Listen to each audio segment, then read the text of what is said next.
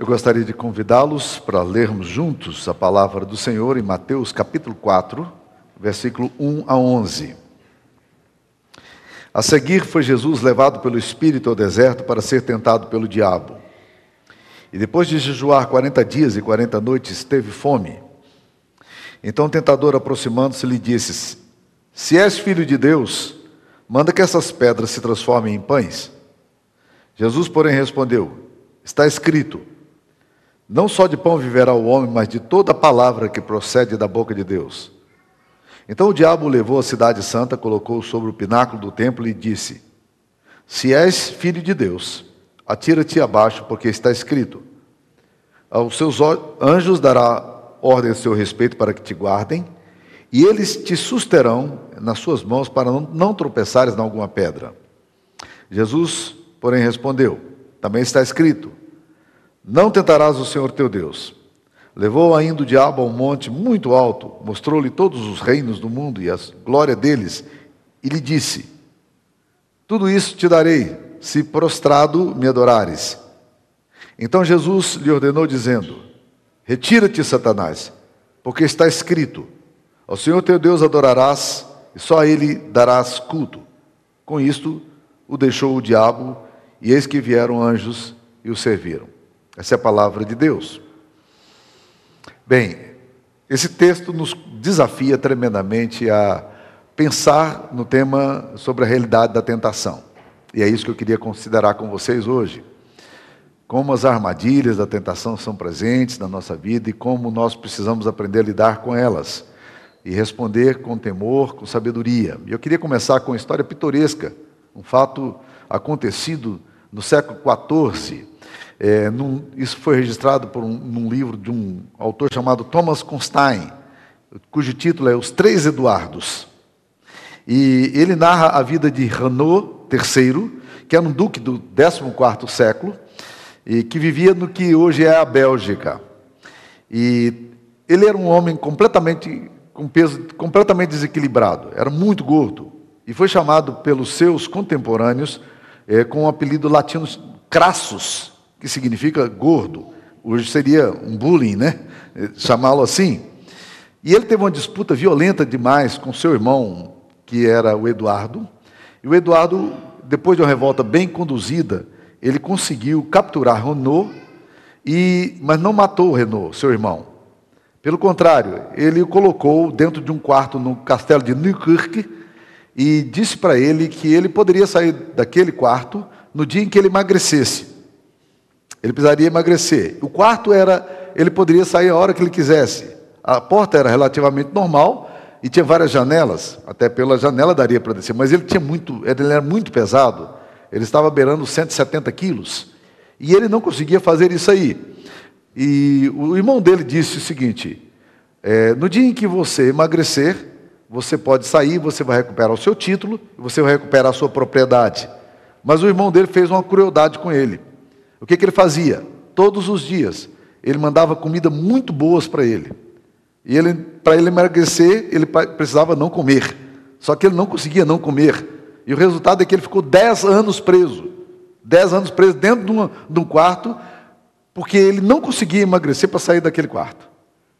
E ele eventualmente saiu porque o irmão dele viria morrer, o Eduardo, e o Renault, terceiro, conseguiu então ficar livre, as pessoas o libertaram daquele quarto, o tiraram dali, só que ele estava tão doente, depois de 10 anos de prisão, que ele morreu um ano depois.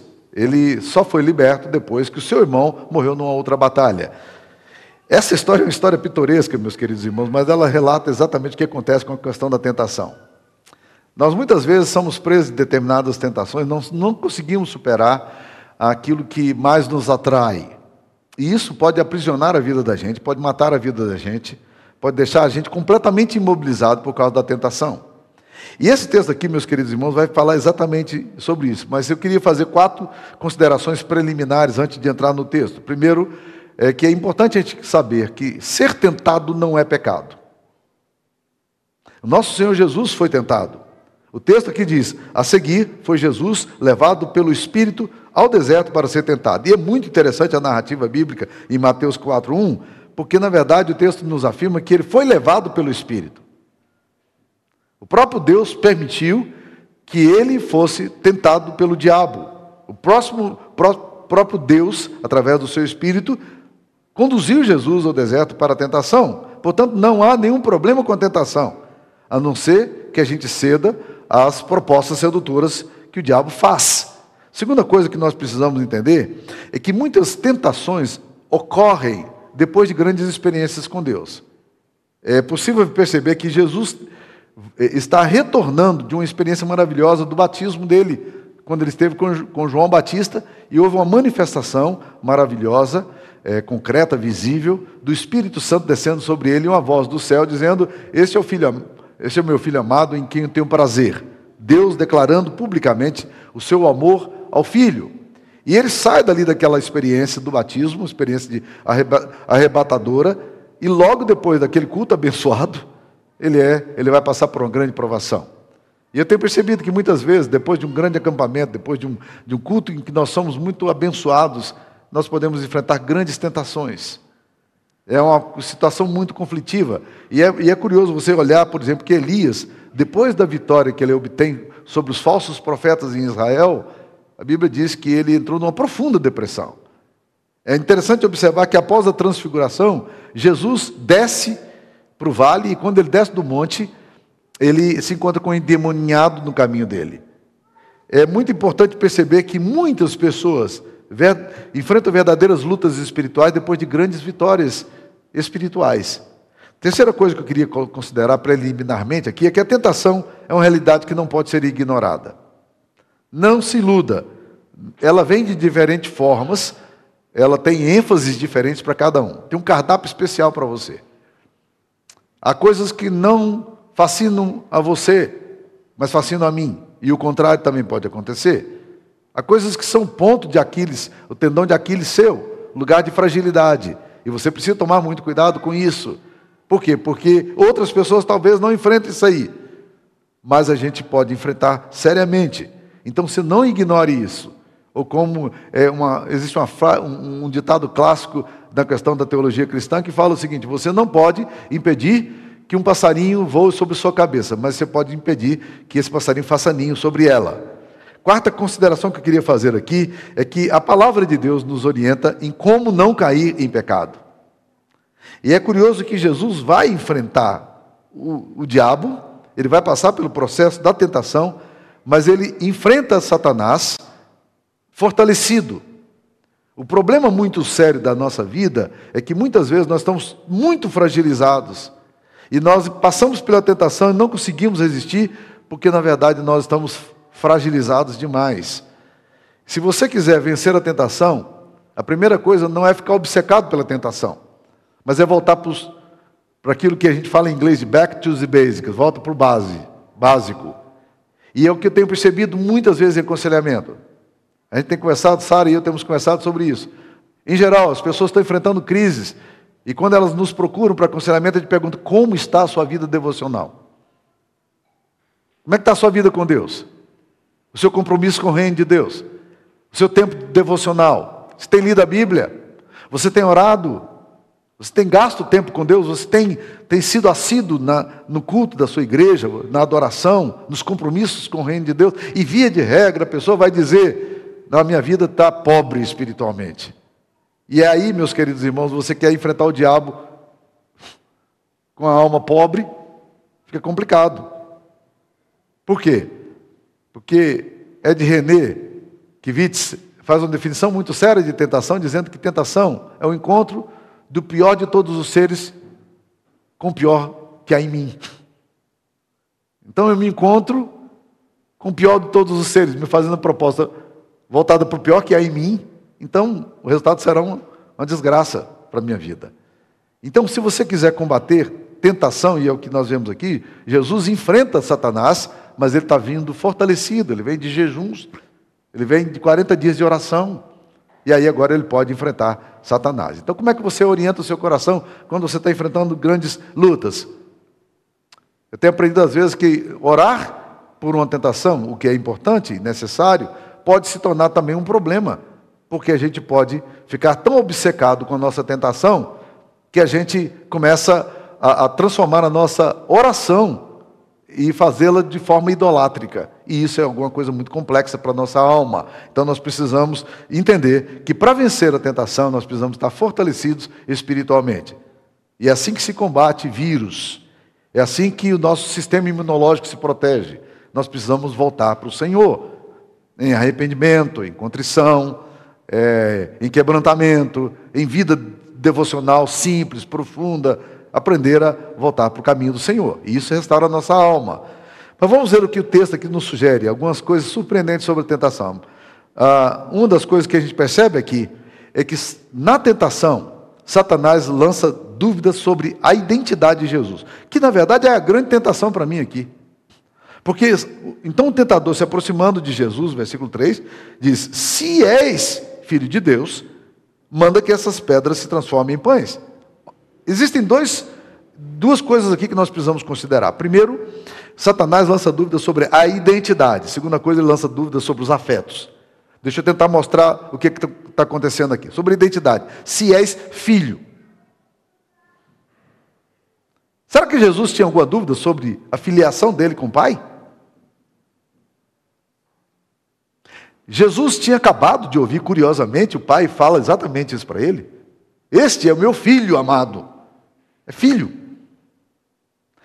Jesus não tem nenhuma dúvida sobre quem ele é, quem é a identidade dele, o que o define. Ele é filho de Deus.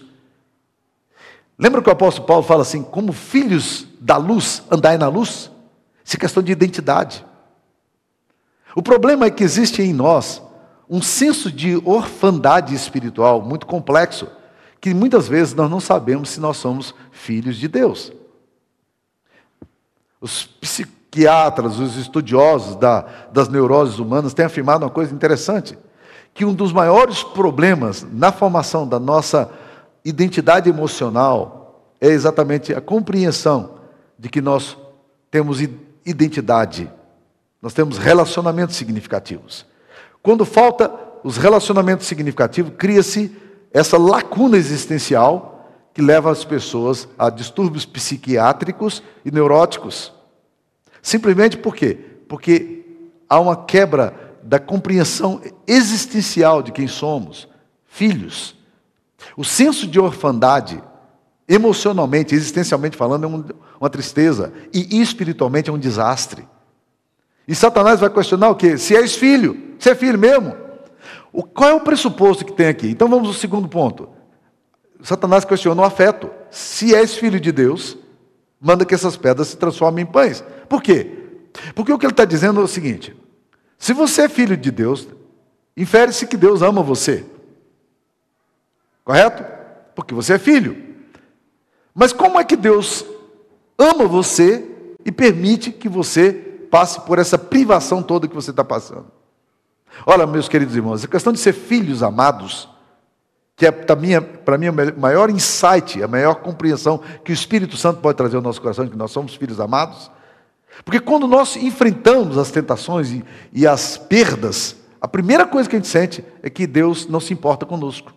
Em outras palavras, estou dizendo, Deus não me vê como alguém amado. Eu não sou amado do Pai. Quando a gente tem uma relação de filiação, de amor, a gente passa pela provação dizendo: eu não entendo por que, que eu estou passando por tudo isso. E esse sofrimento tem sido muito complicado, mas sei de uma coisa: eu sou de Deus, eu pertenço a Deus, Ele me ama. E o senso de filiação e de amor gera em nós a identidade que nós precisamos para quê? Para dizer, eu não aceito as suas propostas, Satanás, por mais que elas nos pareçam alvissareiras e convidativas, por quê? Porque eu tenho uma relação de amor com o Pai. E o que me sustenta é essa relação de amor com o Pai. Então, nas tentações que enfrentamos, o grande problema é que a nossa compreensão existencial de que somos filhos amados de Deus não está muito clara. É o senso de orfandade que se torna para você um, um fracasso na sua alma. Você é filho de Deus, amado de Deus. Você compreende o grande amor de Jesus por você na cruz, a ponto de morrer pelo seu pecado, isso faz sentido para você? Você, você entende que Jesus deixou a glória dele e desceu dos céus para morrer por você, para te justificar diante do Pai? grande amor nos tem dado o Pai, a ponto de sermos chamados filhos de Deus, filhos amados de Deus. E o apóstolo Paulo vai além, ele fala assim: é por meio do Espírito que nós temos ousadia de dizer, Abba, Pai. A palavra Abba, Pai, ela não é nem hebraica, que foi escrito no Antigo Testamento, nem grega. Ela é aramaica. É uma língua que andava no meio do povo de, cristão naquele tempo, no meio dos judeus. Tá? E Jesus conhecia essa língua aramaica, mas era, era a língua mais terra, mais raiz, menos Nutella, né? aquela língua do coração. E, e Jesus então cita essa expressão aramaica, Abba Pai, que significa literalmente paizinho.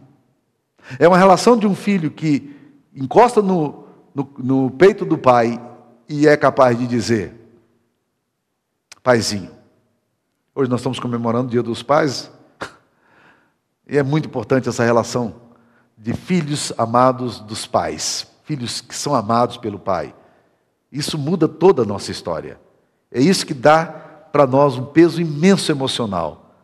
Caso contrário, nós sofremos luta existencial. E o luta existencial é uma desgraça na nossa existência. Então, você, você é filho amado do Pai? Enfrentar a tentação, meus queridos irmãos, é muito importante porque Satanás vai questionar se você é filho e vai questionar a relação de amor que você tem com Jesus. Você realmente é, é amado do Pai? Você, eu não estou perguntando se, se você acha eh, racionalmente que isso faz sentido. Eu estou querendo saber se isso é, é, é de tal forma enraizado em você, de que você se sente profundamente protegido por ser amado. Porque uma coisa é você ter a concepção na, na, sua mente, e outra coisa é você ter concepção no coração. Hoje cedo eu citei uma frase do Paul Tripp, que é a frase que me pegou essa semana, que diz o seguinte: eu, eu não sou aquilo que eu digo, eu sou aquilo que eu faço. Então eu vou só tentar traduzir essa frase dizendo o seguinte: você não é aquilo que você pensa que você é. Você é aquilo que você sente que você é. É só para trazer para o nível mais visceral a experiência do Pai. Satanás vai questionar exatamente isso em Jesus. Ele lança dúvidas sobre filiação e identidade e lança dúvidas sobre aquilo que o Pai tinha dito. Porque o Pai, no batismo de Jesus, vem publicamente se manifestar e diz: as pessoas que estavam por perto ouviram: Este é o filho amado, esse eu amo meu filho amado, e eu tenho muito prazer nele. Que tal você, como pai, dizer isso ao seu filho? Isso muda a história das relações de pai para com filhos. E talvez essa seja uma das grandes lacunas que hoje nós, nós como filhos, experimentamos, porque muitos filhos, e eu estou falando de gente barbuda que está aqui hoje, muitos filhos, o grande anseio deles é ouvir do pai, físico mesmo, essa declaração: Você é um filho amado. Você é um filho amado. Eu amo você. Eu tenho prazer em você. Você me dá contentamento. Porque muitas vezes o que nós ouvimos é exatamente a negação de tudo isso. É, é a, a ausência da afirmação da nossa filiação, da nossa relação com o Pai. Então, nós precisamos considerar isso aqui. Segunda coisa que eu queria dizer é que Satanás lança dúvidas, e a tentação está bem próxima disso aqui, lança dúvidas na hora certa. Porque diz aí, e depois de jejuar 40 dias e 40 noites, teve fome. E aí, Satanás se aproxima dele. Então, Mateus 4, 3, então, com fome, depois de 40 dias, é um limite que, fisicamente falando, hoje, é, é, clinicamente falando, nós, nós afirmamos que o ser humano não tem condição de ficar 40 dias. Obviamente, Jesus estava debaixo de uma de uma força muito superior para poder resistir a tudo isso. Então o tentador, aproximando-se, mas ele se aproxima quando? Depois de jejuar 40 dias e 40 noites, teve fome. Então, o tentador, aproximando-se, lhe disse: Satanás não disse nada nos 39 dias anteriores. Ele diz quando fez 40 dias. Então, quando o limite da resistência de Jesus estava ali, Satanás se aproxima dele e aí ele insinua isso que acabamos de falar. Ou seja, ele lança dúvidas na hora certa. É na hora que você menos espera, em que você está mais distraído ou fragilizado. Nessa hora em que, que você, a, a fome aguça e as suas necessidades mais profundas clamam. É que Satanás se aproxima e sugere a você, e questiona você, e propõe a você. É isso que ele faz conosco. É da mesma forma que ele age conosco. Ele lança dúvidas na hora certa, no meio de uma crise matrimonial, no meio de um momento pesado da vida, no meio da crise financeira, no meio do sofrimento, da tentativa nossa de resolver imediatamente as coisas da gente, que parece que não resolve, aí ele espera o momento certo e a isca é colocada nesse momento certo. Quando a tentação vem, a hora foi, foi cuidadosamente pensada e repensada por Satanás. Terceira coisa que eu queria dizer é que ele lança dúvida aqui é, sobre a questão do condicional. Se és filho de Deus. Essa questão é, é extremamente importante porque ela reforça a, a questão que anteriormente nós dissemos, da filiação e da identidade, da relação de amor. E é curioso que todas as vezes que Satanás tenta, ele usa a mesma condicional. Ele diz aqui no versículo 3, então o tentador aproximando-se, ele disse: Se és filho de Deus. Ele vai dizer no versículo 6, ele disse: Se és filho de Deus, atira-te abaixo. E vai dizer ainda no versículo 9, ele disse: Tudo isso te darei se prostrado me adorares. Se, se você gosta de circular na sua Bíblia, circula o se aí. Por quê? Porque, na verdade, ele lança dúvidas no condicional.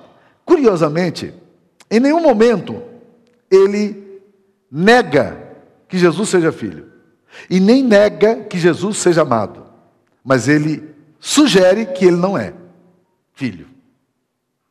Não é uma questão de afirmar para você, é uma questão de questionar a você. E você é questionado, e esse questionamento é que gera a crise. Porque na sua reflexão e na sua dor, você realmente começa a viver um problema sério. E se não for? E se o que eu creio não é suficientemente verdadeiro? E se, e se isso se trata de uma fantasia? Ou se eu me autoiludi? Ou se a minha relação com o pai é uma neurose obsessiva compulsiva? como queria Freud. E se essa relação aqui é um ópio, como dizia Marx? E se? A dúvida é colocada no condicional. E Jesus vai sofrer algumas coisas na fonte da tentação, em áreas muito relevantes. Primeiro, Satanás vai sugerir para ele, e essa é a tentação, de absolutizar o desejo humano. Porque Satanás chega para Jesus e fala assim: se você tem fome, é mais do que justo que você coma. Gente, esse discurso aqui é absolutamente existencialista. Ele é absolutamente contemporâneo. Cansado de ouvir isso de pessoas que chegam e falam: não, eu tenho necessidades, essas necessidades precisam ser satisfeitas, eu tenho direito, eu preciso. E lá vai. Por quê? Porque a tentação nada mais é do que uma tentativa de absolutizar o que você sem necessidade de fazer, querido. É o que Satanás fala aqui para Jesus. Se você está com fome, se você é filho de Deus, manda que essas pedras se transformem em. Coma! Resolve a sua necessidade.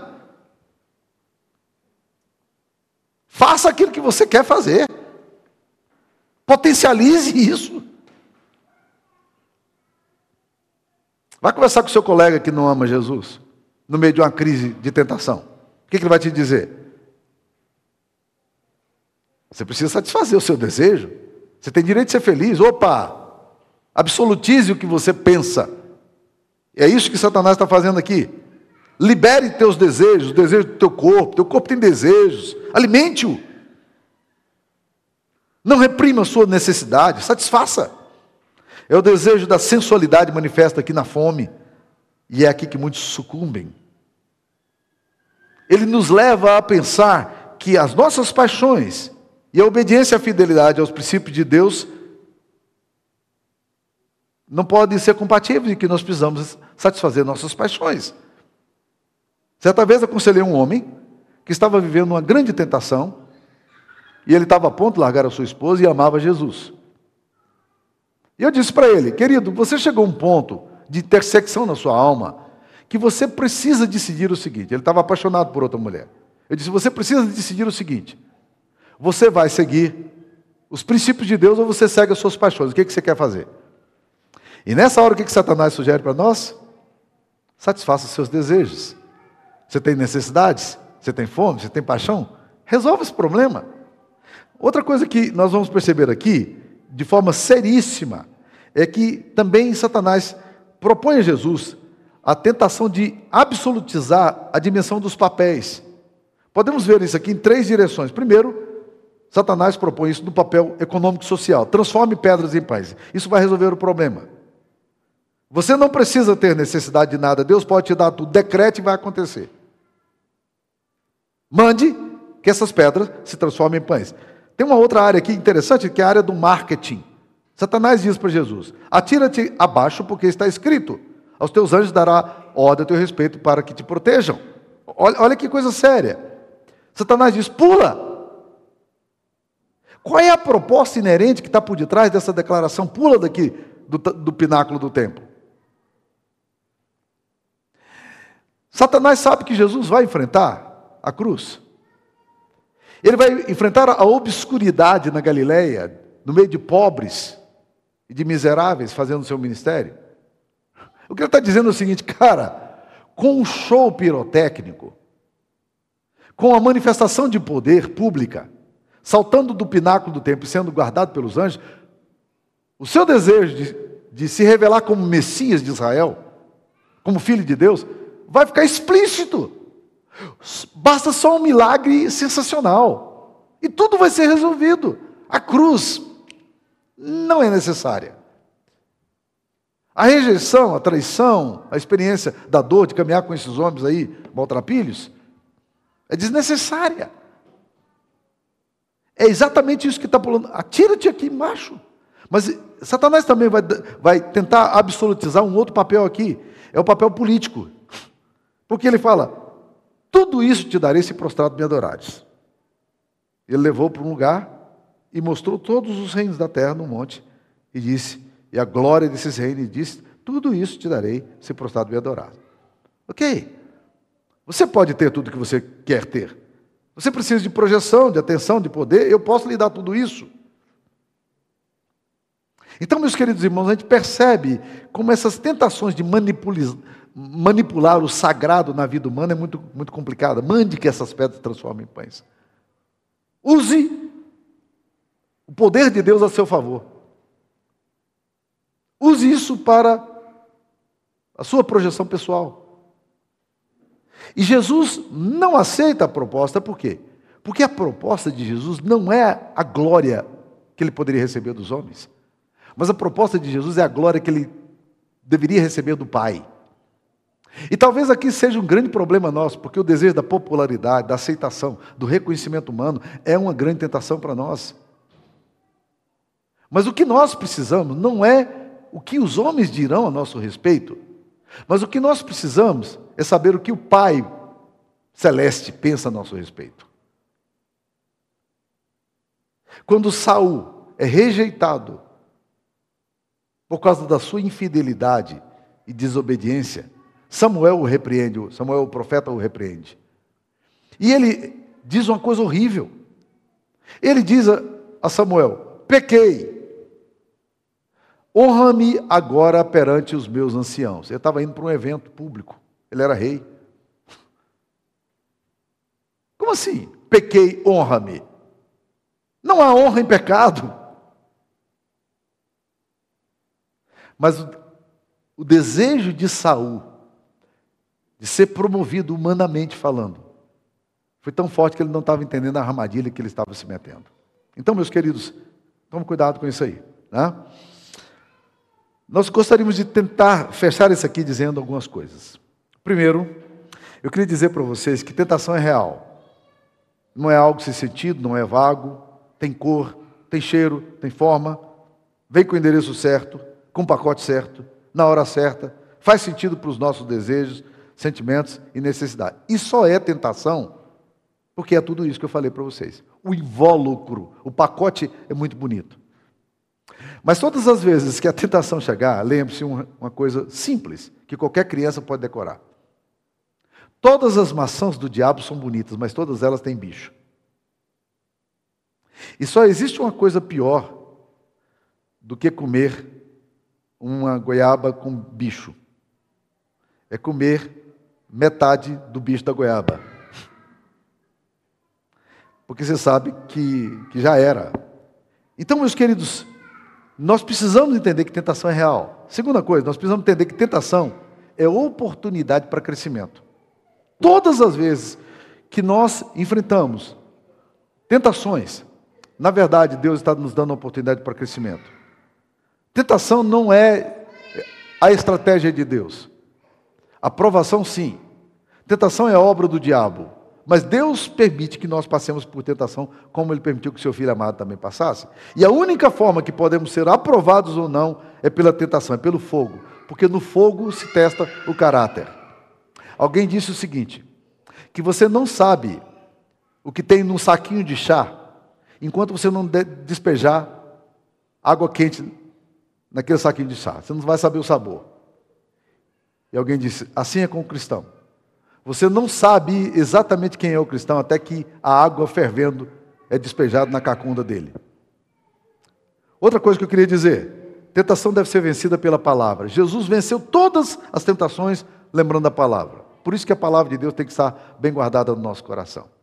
Jesus não podia dizer assim: opa, opa, dá, dá, licença aqui, eu preciso pegar o meu, ah, o meu aplicativo aqui e olhar o que, que Deus fala lá sobre esse negócio aqui, preciso lembrar. Não, não, não. Jesus não tinha aplicativo na mão, não tinha celular na mão.